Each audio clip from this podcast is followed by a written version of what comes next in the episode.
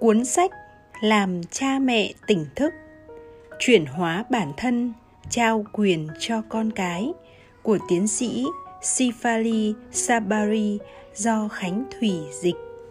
Cuốn sách được Đức Đạt Lai Lạt Ma viết lời giới thiệu. Tiến sĩ Sefali Sabari nhận bằng tiến sĩ chuyên ngành tâm lý lâm sàng Đại học Columbia, New York bà được tiếp cận với quan điểm phương Đông từ rất sớm và lồng ghép quan điểm đó vào tâm lý học phương Tây. Sự lồng ghép giao thoa giữa phương Đông và phương Tây giúp bà tiếp cận với độc giả toàn cầu. Khả năng thu hút độc giả thiên về tâm lý và độc giả thiên về ý thức đã giúp bà trở thành chuyên gia hàng đầu trong lĩnh vực nuôi dạy con. Bà hiện đang sinh sống tại New York cùng chồng và con gái. Lời tựa trong cuốn sách này với những thuật ngữ đơn giản đời thường nhất tiến sĩ Sefali Sabari đề cập đến vai trò lớn lao của đồng cảm và phương pháp nuôi dưỡng nó thông qua mối quan hệ giữa cha mẹ và con cái. Mặc dù năm nay đã 75 tuổi, tôi vẫn còn nhớ rõ cảm giác thân thương và tình yêu vô điều kiện mẹ dành cho tôi. Đến tận bây giờ, lòng tôi vẫn thấy bình an khi hồi tưởng lại những tình cảm đó trong thế giới hiện đại ngày nay, một trong những thách thức mà chúng ta phải đối mặt là làm sao để suốt cả cuộc đời luôn biết trân trọng sự ban phát vô tư đó.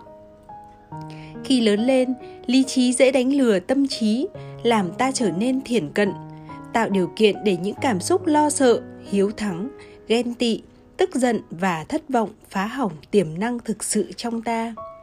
Khi mới sinh ra, có thể ta chưa ý thức đầy đủ rằng đây là mẹ của mình, nhưng vẫn có một sợi dây liên kết tự nhiên tạo thành từ những nhu cầu sinh lý đơn giản.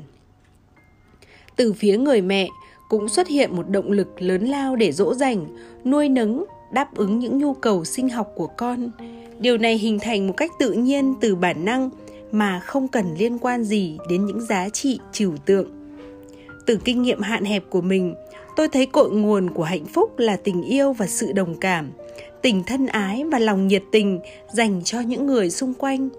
Nếu luôn thân thiện và tin cậy người khác, bản thân ta tự nhiên bình an và tự chủ. Ta thôi e dè và nghi ngại những cảm giác hay xuất hiện khi nghĩ về người khác. Có khi vì ta chưa hiểu rõ về họ, hoặc có khi vì ta tưởng họ đe dọa hay đấu tranh với mình. Cho dù đang học tập, làm việc hay bất kỳ hoạt động gì có bình an và tự chủ, ta mới có thể dùng hết năng lượng, tư duy của tâm trí để thực hiện tốt hơn. Tất cả mọi người đều phản ứng tích cực với tình yêu thương. Đối với những bậc làm cha mẹ, điều này lại càng dễ hiểu. Tình yêu thương tự nhiên tồn tại giữa hai bên là một trong những nguyên nhân tạo nên mối liên hệ khăng khít giữa con cái và cha mẹ.